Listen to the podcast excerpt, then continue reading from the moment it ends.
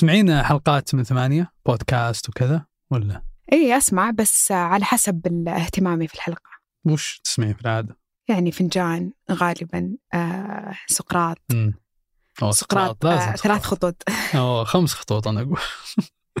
وأنت تسمع؟ يعني إيه العادة فنجان والفجر اللي الحلقة اللي يقدمها. طيب خليني أقول لك عن الحلقة الأخيرة اللي سمعتها حقت آه، بودكاست سقراط.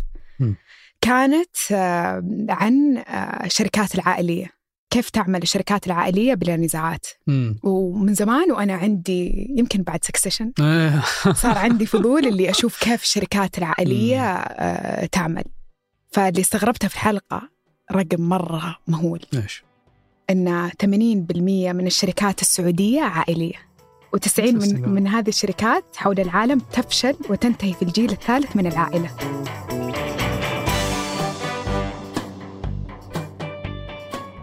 هذا بودكاست الفجر من ثمانية. بودكاست فجر كل يوم نسرد لكم في سياق الأخبار اللي تهمكم. معكم أنا ريهام الزعيبي. وأنا فارس الفرزان.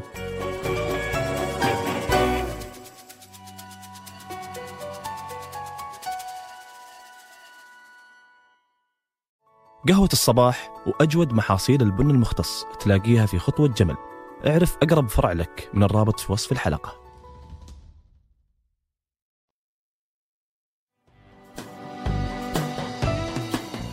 قبل أكثر من سنتين وبالتحديد في يناير 2021 صادق مجلس الشيوخ ومجلس النواب الأمريكي في جلسة مشتركة على فوز جو بايدن برئاسة أمريكا وإعلان خسارة ترامب. وكانت النتيجة الرسمية هي 306 أصوات من كبار الناخبين لصالح بايدن مقابل 232 صوت لدونالد ترامب. ولكن قبل المصادقة بساعات شهدت أمريكا واحدة من أكثر الأحداث المقلقة في تاريخ الانتخابات. وهي أحداث اقتحام أنصار ترامب لمبنى الكونغرس والمعروف باسم مبنى الكابيتول وهي الأحداث اللي يتهم فيها ترامب أنه سبب رئيس في التحريض عليها A very sad group of people is trying to disenfranchise that group of people, and we won't stand for it. We will not stand for it. فلجنة بالكونغرس وجهت في ديسمبر 2022 اتهام لترامب بالتورط في مؤامرة للانقلاب على نتائج الانتخابات الرئاسية. ومن وقتها يواجه ترامب سلسلة اتهامات إضافية بين فترة وثانية فبعد اتهامه في أبريل الماضي بدفع مبالغ مالية أثناء حملته الانتخابية في 2016 لامرأة مشهورة مقابل أنها تصمت عن قضية تحرش. واجه في يونيو من هذه السنة اتهامات بتحريض بعض الأسرار الأمنية الحساسة للخطر. وفي هذا الأسبوع وجهت هيئة محلفين في أتلانتا لائحة اتهام جديدة لترامب وعدد من مساعديه وتتهم هيئة من المحلفين ترامب وشبكة من 18 شخص من بينهم أبرز مستشارينه بعدة تهم من بينها التآمر. ومحاولة تزوير نتائج الانتخابات في ولاية جورجيا والإدلاء بشهادات مزورة. من الاتهامات كذلك هي عرقلة الانتخابات الرئاسية في 2020 من خلال الكذب على الهيئة التشريعية ومسؤولي ولاية جورجيا. وإنشاء ناخبين وهميين مؤيدين لترامب. بالإضافة لمضايقة موظفي الانتخابات واحدة من الاتهامات كانت خرق أجهزة التصويت. ومن بين المتهمين هو رودولف جولياني وهو المحامي الشخصي السابق لترامب ومارك ميدوز رئيس موظفي البيت الأبيض السابق. واستشهدت لائحة الاتهامات بحوادث سجلوها في عدة ولايات من بينها أريزونا وميشيغان ونيفادا ونيو مكسيكو وبنسلفانيا.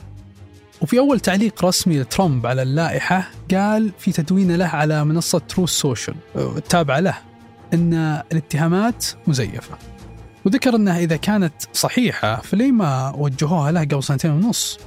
وأكد أن الخطوة هذه هدفها إضعاف حظوظه في انتخابات 2024 واتهمت حملة ترامب فاني ويلس المدعية العامة بولاية جورجيا والمسؤولة الأولى في القضية بأنها تستهدف ترامب بشكل شخصي بسبب توجهاتها الحزبية. لكن ويلس نفت هذا الشيء وقالت أن اتهامها بفتح هذه القضية ضد ترامب هو هدفه الحفاظ على سلامة الناس وحق التصويت It's also clear that we have won Georgia. We, we're up by 2.5% or 117,000 votes with only 7% left. They're never going to catch us. They can't catch us. وبدأت ويلس التحقيق في القضية بعد ما نشرت واشنطن بوست تقرير يقول أن ترامب اتصل برئيس ولاية جورجيا في يناير 2021 وطلب منه يبحث عن أصوات إضافية تساعده في الفوز على بايدن. وطالبت ويلس بعد شهر من نشر التقرير بتشكيل هيئة محلفين للتحقيق في القضية. ولمدة سنتين ونص جمعت ويلس وفريقها كل المعلومات المطلوبة. وذكرت في سبتمبر اللي راح أن البيانات اللي لقيتها ضد ترامب خطيرة جدا. وأن في حالة إدانة المتهمين تقصد هنا ترامب ومساعدينه فبيواجهون أحكام بالسجن. في المقابل يستند ترامب في هذه القضية على خبرة فريقه القانوني واللي تضم مدعي عام سابق عنده خبرة طويلة في قضايا القتل والفساد. مدعية عامة اشتغلت في واحدة من مقاطعات ولاية جورجيا وشاركت وتعاملت مع أكثر من خمسين قضية جنائية من بينها قضايا قتل واغتصاب. Winning is easy, losing is never easy. Not for me, it's not. And there it is, the first polls have closed counting. وعموما مواجهة ترامب للوائح اتهام مختلفة يطرح علامات استفهام حول مصيره كمرشح للحزب الجمهوري في انتخابات 2024 ويفترض الخبراء عدة سيناريوهات بعضهم يتوقعون أن حتى لو أدين في بعض القضايا السابقة فيستبعد أنه يدخل السجن كون أن القضاة ما يحكمون على المخالفين لأول مرة بالسجن في بعض القضايا الجنائية أما في قضية ولاية جورجيا والتدخل في الانتخابات فنسبة سجن ترامب عالية شوي. كون القضية تحمل اتهامات جنائية خطيرة. وحتى مع دخوله للسجن بتكون عنده الفرصة أنه يدخل الانتخابات كمرشح. مثل ما صار مع يوجين فيكتور ديبس في 1920 وهو المرشح الوحيد في تاريخ أمريكا اللي حصل على أصوات وهو في السجن بسبة قضية فدرالية. ورغم أن الاتهامات الحالية منفصلة عن اللي واجهها ترامب قبل كم شهر إلا أنها تشكل تحدي قانوني لحملته الانتخابية وهي تتقاطع مع التحركات المضادة لخططه في الترشح لانتخابات 2024 ويعتقد الخبراء أن فرص ترامب في تجنب أي إدانات جنائية خصوصا في القضايا الفيدرالية مرتبطة بمدى نجاح حملته الرئاسية.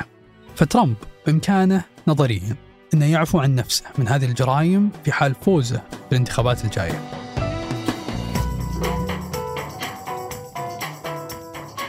وقبل ننهي الحلقة هذه أخبار على السريع. ارتفع عدد العمالة المنزلية في السعودية خلال الربع الثالث من العام الماضي لأكثر من 3.5 مليون. بعد ما كان 3.3 مليون. في نهاية الربع الثاني من العام نفسه بزيادة تتجاوز 190 ألف عامل. وحسب البيانات التي نشرتها صحيفة الاقتصادية ارتفع عدد الخدم وعمال تنظيف المنازل لأكثر من 155 ألف شخص. وعدد السائقين لأكثر من 32 ألف. ويوصل عدد العمالة الأجنبية في السعودية إجمالاً 10.9 مليون عامل ثلثهم من العمالة المنزلية. بمواصفات أقل من سياراتها الكهربائية الأقل شعبية من طرازي إكس وإس طرحت شركة تسلا إصدارين جديدين وخفضت أسعارهم بأكثر من 10,000 دولار للسيارة الواحدة. وقرارها هذا حصل بسبب المنافسة اللي يشهدها قطاع السيارات الكهربائية. وفي أمريكا رفعت شركات خدمات بث الأفلام والمسلسلات على الإنترنت أسعارها. خلال الفترة الماضية هو اللي يخليها تقارب أسعار خدمات اشتراكات الكيبل بحسب تقرير صحيفة فاينانشال تايمز وبين التقرير أن تكلفة الاشتراك شهريا في خدمات مثل HBO Max و Hulu و Disney و Apple TV مجتمعة بلغت في أمريكا تقريبا 87 دولار.